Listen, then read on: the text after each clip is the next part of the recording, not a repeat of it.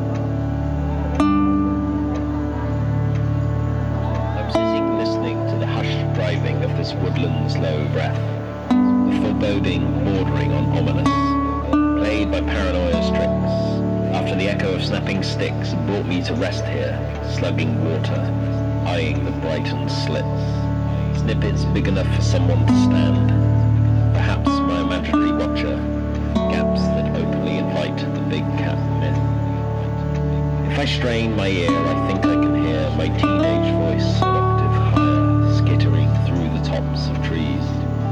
It seems no ricochets escape this density.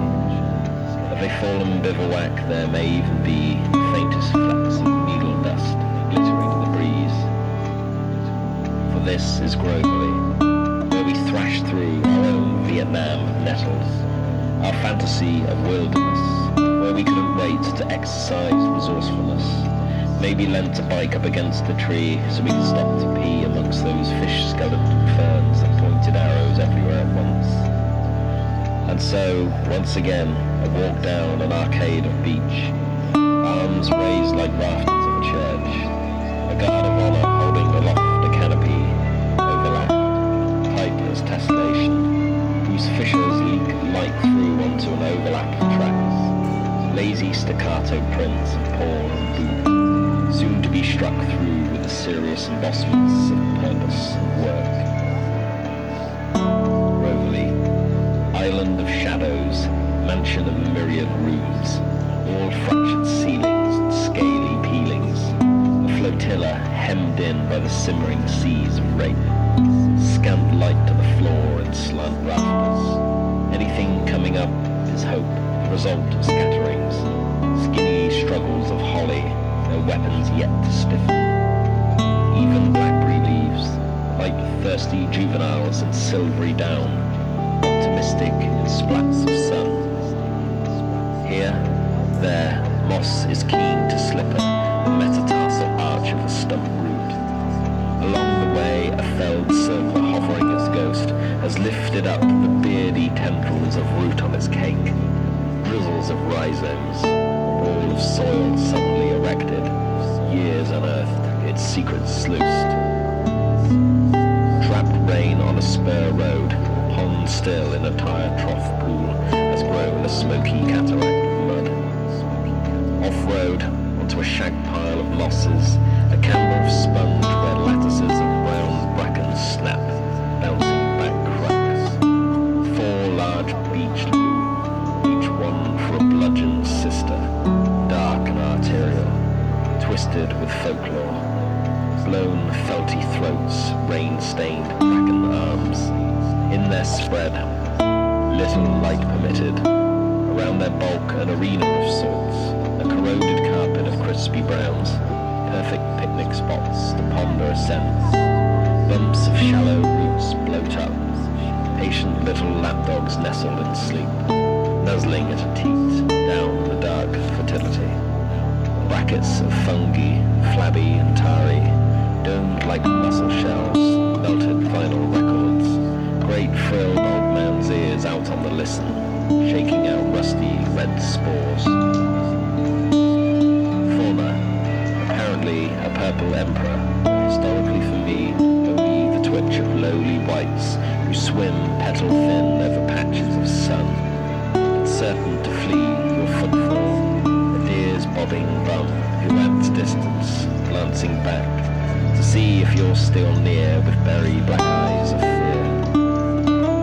Come spring, newness, the froth of flora, bluebells, pretty graffiti, an effortless multiplication I expect could draw cowed amazement, a swelling in the city dweller, incongruous, hallucinatory, a rally of youth, playing Chinese whispers in their tiny purplish voices, a flush of freshness against the beardy and elderly. Dialogues I cannot translate, rustlings and scratchings I can't decipher, for I am an intruder. Was them, and now, are they all conspiring? Because I'm sorry for all those trunks scarred with carved names.